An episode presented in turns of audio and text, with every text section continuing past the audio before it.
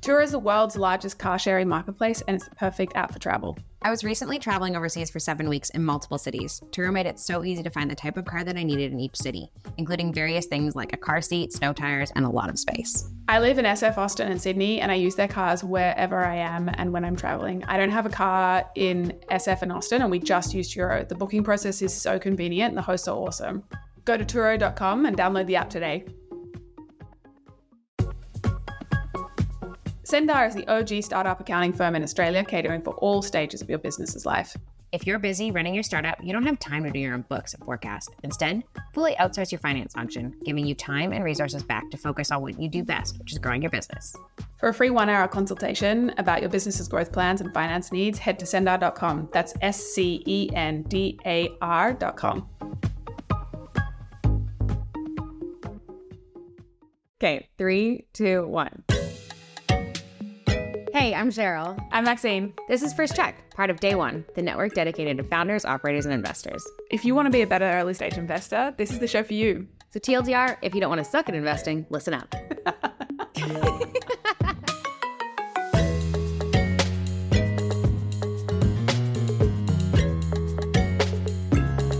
Today, we have Sam Wong, who is a partner at Blackbird Ventures, one of the longest standing, if not the longest standing, uh, venture fund in Australia. Maxine, what do you love about Sam? Ah, so much. Actually, Sam was the first person I ever met in venture. I didn't actually know it at the time. I don't know if you remember, Sam, when we had that conversation when I was doing that course up at Bond. Mm. You were the first person I ever met in that venture space. And from that moment, just so like precise thoughtful, highly credible. I didn't even know in the topic that you were highly credible, right? I had like no context, but I just remember being so blown away by the way you approached it. And then since then, just like every single interaction, I feel like I'm talking to someone who thinks light years ahead of me. Yeah. Who is the lines of inquiry you explore, which is why I'm so excited to dive into that today. I just find so amazing. So I really, I'm so excited to get to open source this conversation with you today and selfishly get to spend 45 minutes just peppering you with questions. yeah. Because the way that the way that you ask questions, I think I'm like, that is what I wanted, exactly what I wanted to know, but wouldn't have thought to ask it at all or even in that way if I did think to ask it. So I think for me, when yeah, when you ask questions of founders, I get really excited because I learned something. But also, what I really love is that you were just like one of the first people to identify New Zealand as a space that was exciting and then decided to pick up and go move there. Like, who does that? Crazy people. right? um, so I'm also really excited to learn like what have you learned investing in New Zealand over the last however many years? So, yeah, um, let's get into it. So, the first question we always ask our guests is What is the first thing that you ever invested in?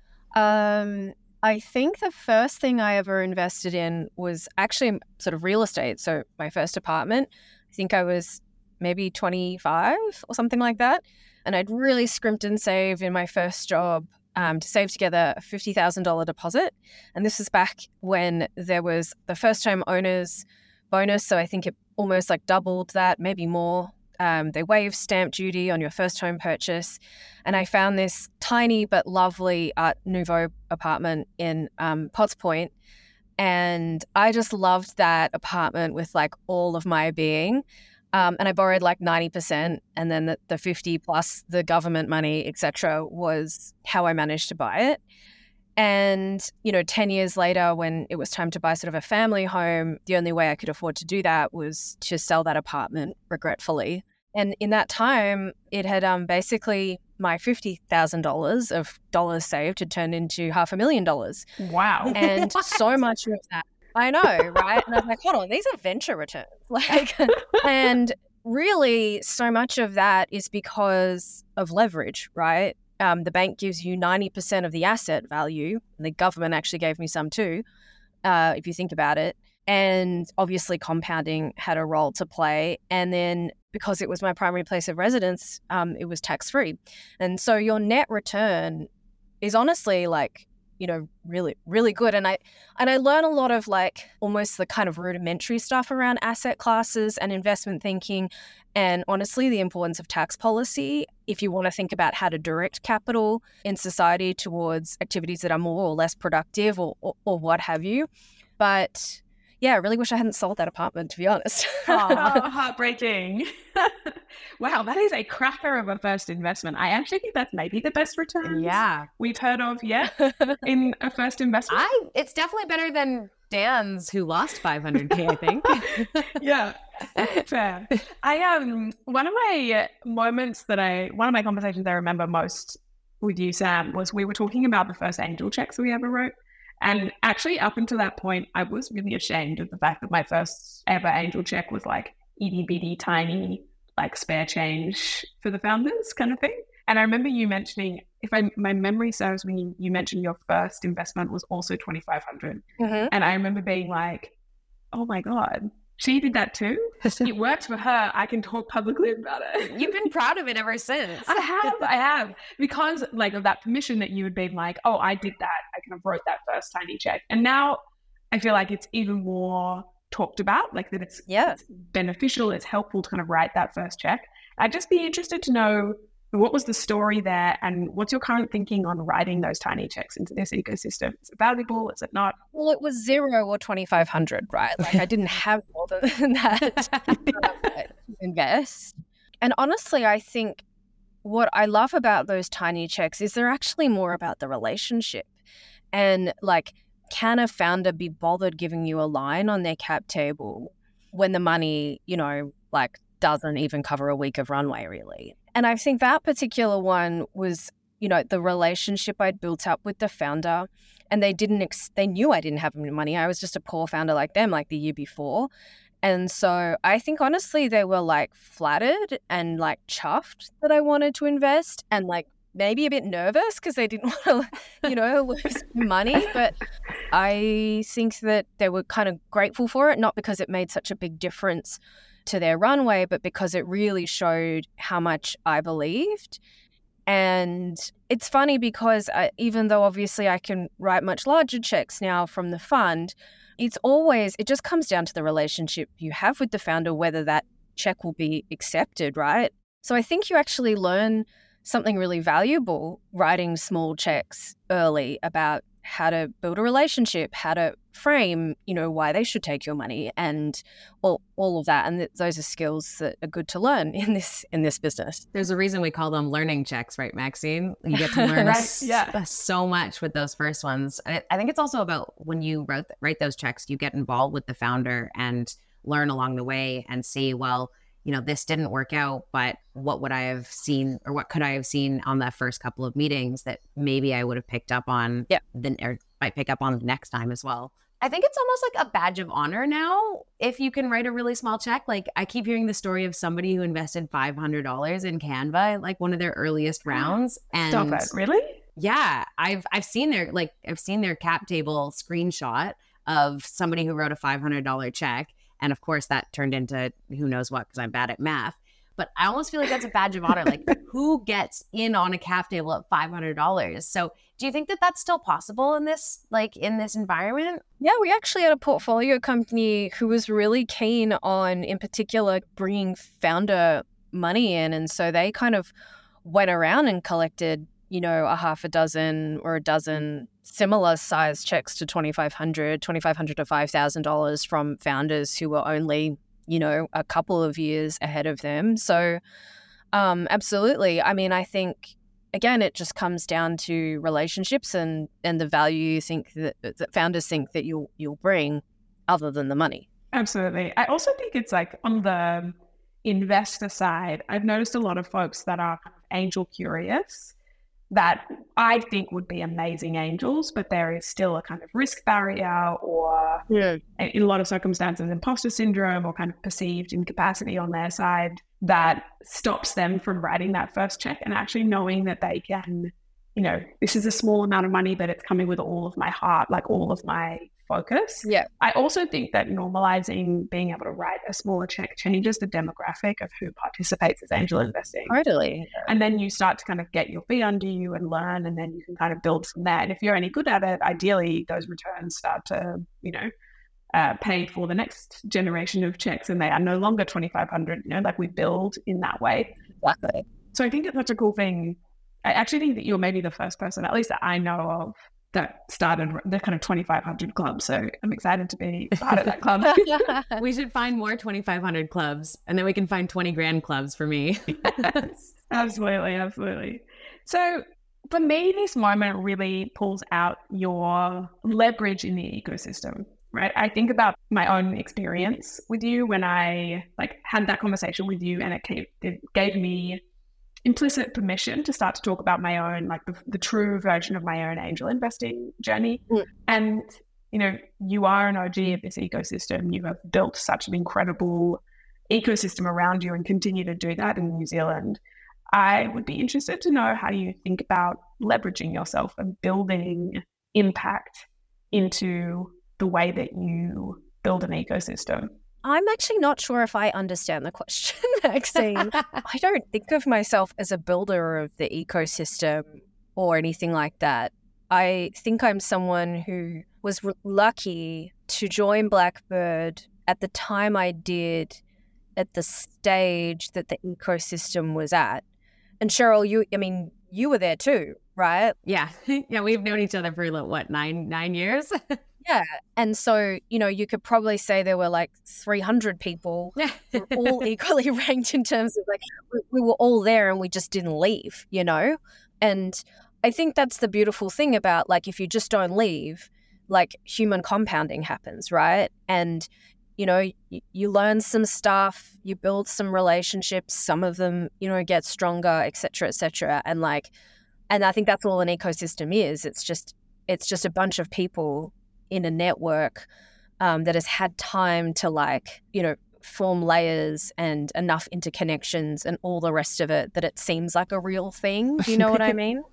Absolutely. I think you were one of the first people in the ecosystem to be promoted to partner internally, correct? Yeah, I think well Nick and I were promoted at the same time. Mm. I'm going to say yes just but I I really don't I don't know. Somebody fact check that. I Yeah. based on my knowledge of of the the VC growth at that time when around when you were promoted, I, I'm pretty sure that was like it was catalyst because it was like, look, there there are funds who are promoting internally partners, and especially I think you were definitely the first female to be promoted internally to be partner in the ecosystem. I think that's um, true. Yeah, and I think that isn't just because you didn't leave. There are a lot of things that I feel like you did in the ecosystem to build connections between founders and people like myself who were the like more traditional ecosystem builders in the early days. And i think also there is something special about what blackbird does in the ecosystem as well. Um, so maybe you could talk a little bit about like what do you think there are the things that you did in the early days to really cultivate that magic? I mean i think i mean part of the reason why i joined blackbird and never left is because i love the sense of responsibility that blackbird has taken to the idea that if you you know you can't just profit from the ecosystem. You have to take responsibility for building it too and building it in a certain way. You know i got introduced to blackbird i think it was 2013 uh, when i was starting to kind of work on my own startup. I just returned from europe. I didn't know anyone in australian startups because before i left australia for Europe, I was a lawyer, so I really didn't have a relevant network. Ah, another ex-lawyer. Yeah. Maxine, your ex-lawyer club and 2500 club. yes. yeah, and and then I was working at Tankstream co-working, blast from the past, and like uh, Fred Kimmel from Handcrafted, which is still still around, like he was like, "Hey, there's this conference next week. Mike Cannon-Brookes is going to be speaking. Like, do you want to go? Tickets are like $35 or something like that. so it was something insanely cheap. And it was sunrise. And it was the very first sunrise. And so I went along to that with Fred and and that was how I first got introduced to Blackbird. And it was like maybe 400 people or something like that at uh, gosh, what's that place in Redfern where we host Everly, you know, Carriage Works. Carriage Works. And it was so like it was so grungy and embarrassing compared to like how we do Sunrise today because you know, no one who knew how to do events was organizing it. Like there was no food, there was no coffee. It was just, you know, but it was like these founders who had built these great companies on the stage, warts and all, kind of like telling it how it was. And there was just no access to that in Australia in 2013 at that time. And you know, I met all these people through that. That's where I heard about StartMate and thought, hey, I'll throw my hat in the ring for that. And then, of course, I went through StartMate. And so to kind of come back to your, to answer, you know, the original question, like I think with Niki and Rick, it's always been very intuitive to him. I mean, Niki started, you know, StartMate to get a bunch of 2500ers to be probably, right, together to like pool their funds to be a slightly less embarrassing amount to invest in startups and help them. And I think that is just a very native behavior for both Niki and, and Rick to like be very community driven, to help founders connect to other founders, um, and and to believe in like the power of bringing people together and the serendipity that happens there. And so I think we've just been quite instinctive about everything we've done since then, or that has happened since then, has stemmed from those early decisions around, you know, uh, running things like the Sunrise, and which itself was really just a kind of consequence of the fact that our LP base at that time was 96 individuals who were all tech founders. And so that seemed like a very logical thing to do. And these things have kind of compounded over time. So when we're trying to do you know, very, very early stage outsourcing stuff like giants, for example, you know, it does it doesn't occur to us to do it any other way than okay, let's find people who want to give half an hour of their time to really early stage startups and let's do it virtually and let's try and like match as many people as possible and you know, that kind of thing. Hopefully that kind of answers, I guess, how I think about ecosystem development. I don't know. I think it's really interesting that it's so like it's built into the DNA of the firm. And also, I think I have seen for all of the partners at Blackbird, it's so innate into the way that you think about it. I don't know if that is because of being part of the Blackbird culture and we kind of foster that in each other, or if that's something that you kind of filter for on the way in. But I do think my observation of watching you operate, and I know conversations we've had in the past about kind of this idea of leverage on your time, I think especially by being a first, you know, very early in the ecosystem, first woman to be promoted within a fund or, you know, mm-hmm. asterisk fact check.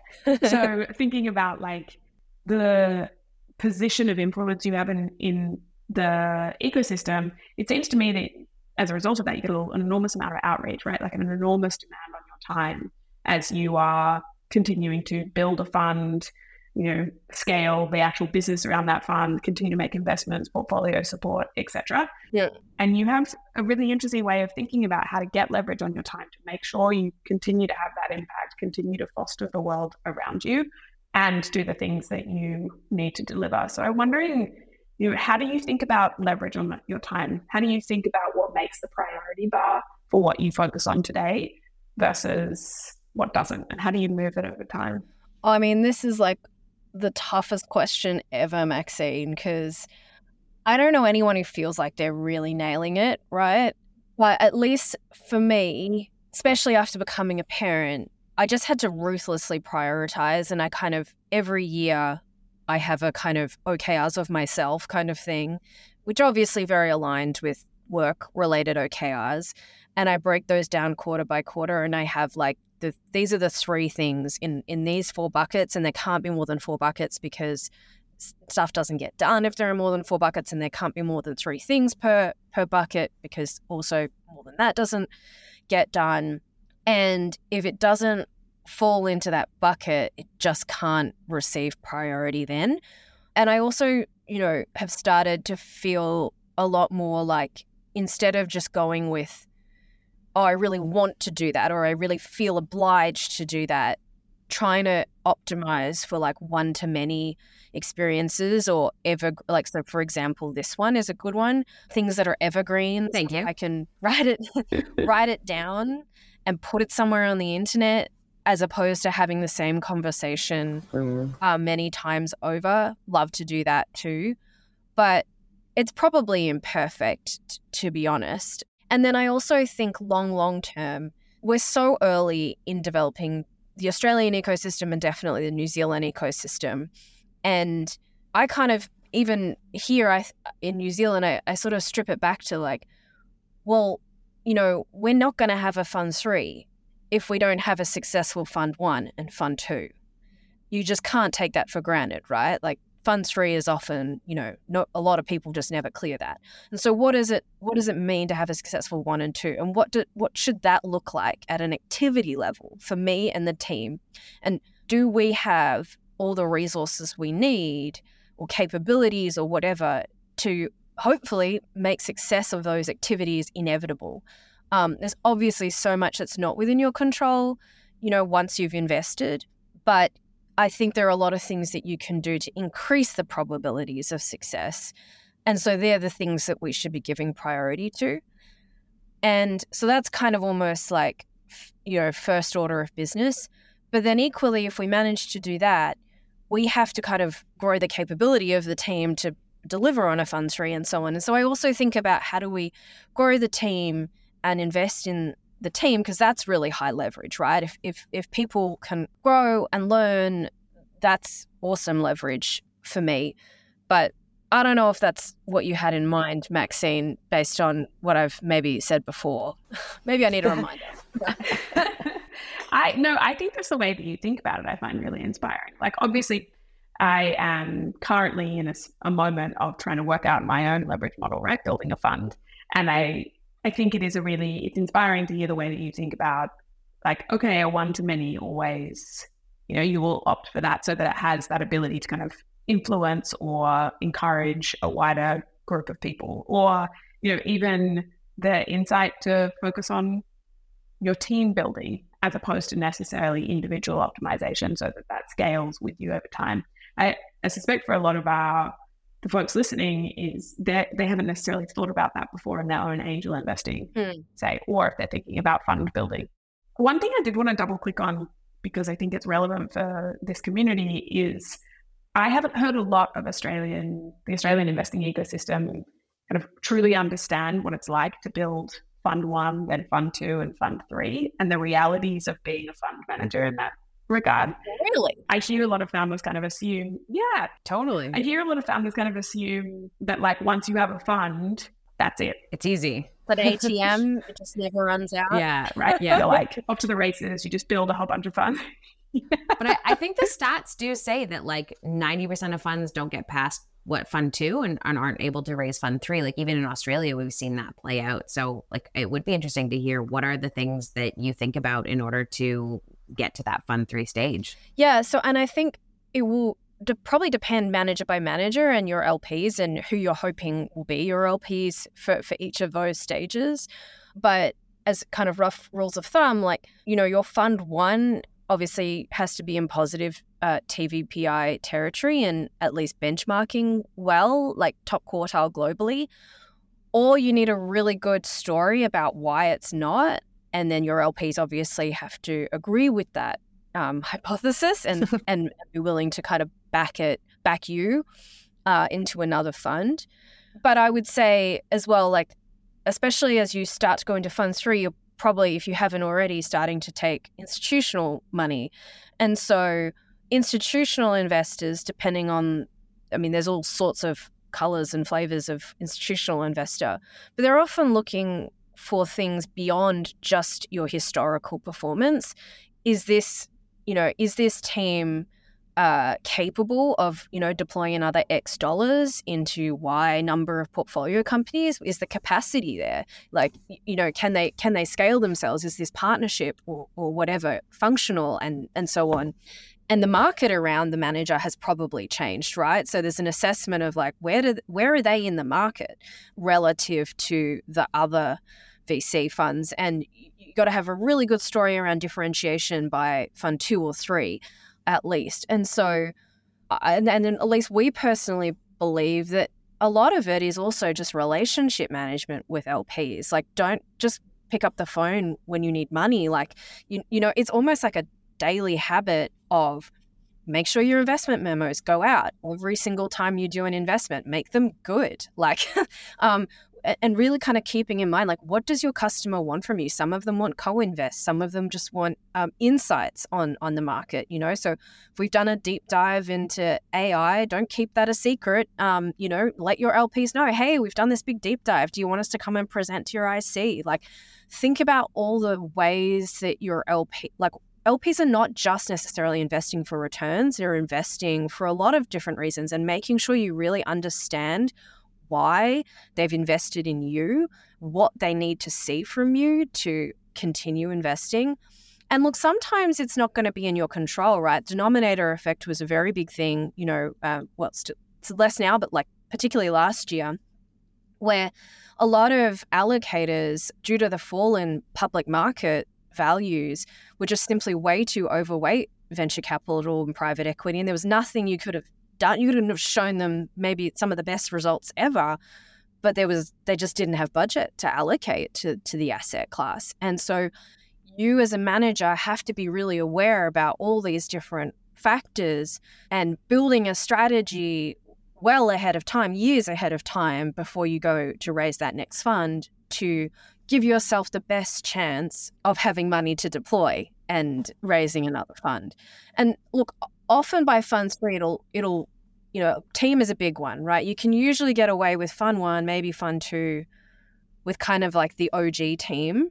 But by fund three, you, your portfolio is too big and you need to scale yourself. And that's a big risk point. And it's very easy. Like, it's almost the easiest time for a LP to back out, right? There's like a personnel change or personnel risk. And so, kind of preparing for that well ahead of time, I think, is really essential. Yeah, I think it's so interesting. I'm really interested to hear what people respond to this particular portion because I don't think that that information is particularly public, especially a bunch that across the ecosystem of angel investors who aspire to be fund managers. I think one of the, the biggest adjustments is thinking in those very long terms and thinking of it like a business, right? Yep. You have customers, you have a go to market strategy, yep. you have yep. To be responsive to the market around you. It's very similar to building a business, not the same but very similar to building a business, which I think is not obvious to a lot of folks who are relatively new to the ecosystem. Yeah, and I would say sometimes like the jump from fund one to, I mean, depending on the size of fund as well, like fund one to fund two or fund three, is kind of like being a freemium open source dev tool and then jumping straight into like enterprise sales with the government. It's, you know, it's like the sort of internal uh, change that has to happen is really, really meaningful. Yeah.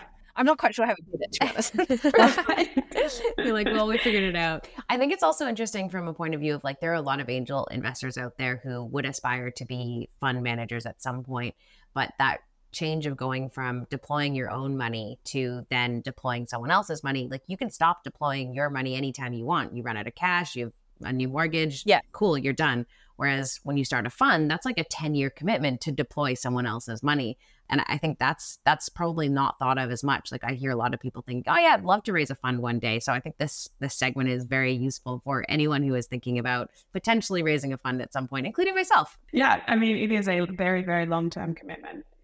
Speaking of long term, I feel like as Cheryl mentioned, you know, you spearheaded identifying the opportunity in New Zealand. And I have had a few kind of interactions uh, in New Zealand. We obviously share a portfolio company yep. who are amazing. And I have just been blown away by the caliber of founders coming out of the ecosystem.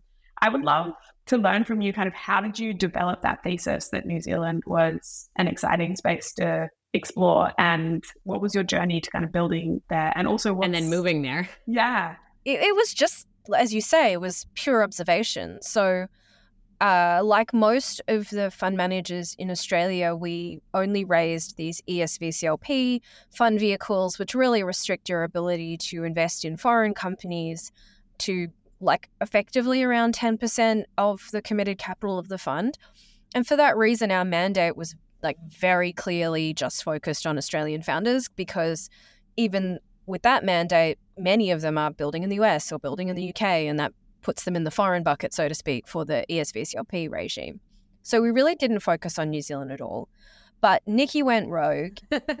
Not the first time I've heard that. and he developed this thesis around around NPS and found a, a Kiwi company called AskNicely. And we did have this sort of like little foreign sleeve, and we're like, okay, let's let's do this one investment because we have really strong conviction around it. And so we did that investment. And basically, off the back of that, we started getting such a snowball of high quality deal flow, as you say, Maxine, really high quality founders, that by early 2019, one in three founders that any of the four partners we're meeting were Kiwi, which, wow, if you think about it, really doesn't make sense because we didn't market to the region. And uh, New Zealand is like a fifth of the population of Australia. And we didn't have any money to deploy there. so I was just kind of like scratching my head, going, what are we going to do here? Are we going to put a sign on the door saying no Kiwis allowed? Or are we going to look at this and work out what the hell is going on? Because this is a very inefficient market if Kiwis that we think are pretty good are jumping on plays to pitch us when we can't invest. And kind of it didn't really take very long before I really grew in conviction that there was a sort of Australia 2013 esque opportunity where you had, on the one hand, a real scarcity of quality options for capital or any capital in some cases that could do, say, a two to four mil round. And on the other hand, actually really high quality talent, some or a lot of which had been incubated at places like Xero or Rocket Lab or PushPay or Vend.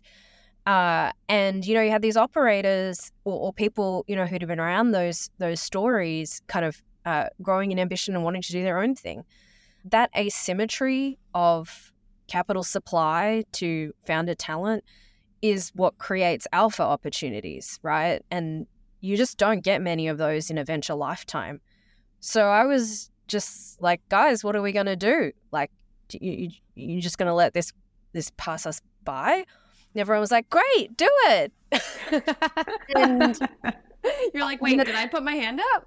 Yeah. Well, at the time, I was five months pregnant, so it was definitely not in my life plan Whoa. to move to a new country uh, and raise a new fund to start a new strategy. but I just felt real conviction that even a year from then would be too late. I think timing is everything in life and in investment lives in particular. And it wasn't ideal, but I was like, I just think we got to do this. And so, yeah, that's why I moved over when I when I did. It was sort of uh, five months after my my daughter was born, and we started raising the fund sort of uh, the back end of 2019, and yeah, and then I think we did the first close maybe March April 2020, and got to work, and that was yeah, that was that. That's um, incredible. That is so interesting and amazing. Like, yeah. And you're right, though, because there aren't really very many opportunities where we get to find true alpha as investors. So being able to identify that early and then just be like, hey, we we got to act on this, I think is the coolest part of that. I think what was so lucky about kind of how I came into Blackbird. So so when I joined Blackbird, it was in this role of head of ops, which was almost chief of staff esque, right? It was kind of a bit of everything. There were only three of us, so everyone was doing a bit of everything. Yeah. but one of the things I had to do every quarter was prepare the um, net asset statements of the the valuation statements for the fund every quarter. And when I joined, it was like nothing special. Fund one was like a one times, you know, TVPI or total value to paid in uh, net multiple fund. And like every quarter, it was just like markup, markup, markup, markup. And by the time 2019 rolled around, I think that fund was a 15 times fund, something like that, which is just extraordinary, right? And yes, Canva was a big part of it, but it wasn't the only part of it. There were a, a good four companies that were driving a performance that would have put us at the top of the top quartile, even without Canva. That, I think, is what market asymmetry gives you you have an unfair or disproportionate access to quality deals that doesn't exist in efficient markets, frankly, right? And that opportunity doesn't persist for very long because humans are very good at op- identifying opportunities to make money. And someone at some point was going to go, hey, New Zealand seems like a good idea. Or something was going to change there and has certainly. Has it? Yeah, it really has. It's a really different scene. It's still I would say undercapitalized relative to the Australian market, but I'm not complaining about that. No, I, I, I think it actually if there was there, there was more activity in New Zealand, but I think your opportunity, particularly as a fund manager, to build a brand, I think it has it's it's helped so much when you get this opportunity to be a cup of water in the desert or or to kind of do you know what I mean? Uh, be a challenger brand or be you, you know and um, and if you do a good job of that, you have the opportunity to compound uh, that brand reputation as well as capital, hopefully, over time. And that was kind of a lesson I don't think I could have learned any other way than kind of joining Blackbird when I did, doing grunty jobs like the NAV statements, which I did, and like just kind of like letting the cogs turn around, like what is actually driving this? Because sometimes it's it's too simplistic to say, oh, you know, Canva and Zoox were just great companies. It's like, well, yeah, great companies are all over the world. Why doesn't every mm. fund have this performance? Yeah. And I think the answer is because there's just more competition for those great companies. Absolutely. It's one of the things that blows me away getting to be in the US market versus Australian market. And I can imagine it's similar Yeah. New Zealand Yeah. to Australia, which is like the US market is so competed, right? It is like it, those great companies are almost impossible to find because there's huge pools of resources Yeah. chasing them, you know, fostering those relationships for like decades before they happen, etc. Yeah. And so, like, it's amazing to see to kind of step into the Australian market and just see where we're at, just because of the depth of ecosystem and the maturity of the ecosystem. And I imagine there's kind of a very similar dynamic. I also the other thing that this reminds me of is it sounds to me like you got to watch firsthand superlinear results at Blackbird in like 2013 to 2019 meaning like the more successful you become the more opportunity accrues to you in an exponentiating way because of the you are the biggest brand in the australian market you are you know you get to see that amazing deal flow and it's just super cool that you're getting to see that Well, it's the halo effect that people talk about. Right? 100% Yeah. Yeah. yeah it's so impactful so what have you noticed are the biggest differences between the australian and new zealand ecosystem from an investing perspective or do they feel pretty similar I think from an inve- investing perspective, I mean, look, it's a much smaller overall market. There are fewer players. I think it's gotten smaller still in the last year or so. I, I would say New Zealand has, particularly when I arrived, it actually had probably a more active angel, you know, capital funding system, but it was a different kind of angel. Like there may not have been a technology founder or, or whatever, but it was a very active angel investment, you know, scene but non-institutional so so few people could do say a million dollar lead check i think that's changed but it's still really only like three to four firms whose mandate overlaps with a company's ask at any given time which is not really much of a choice right if you're a founder so I'd say it's you know it's still early in the development phase. You might say similar to like say 2016 in Australia or something like that.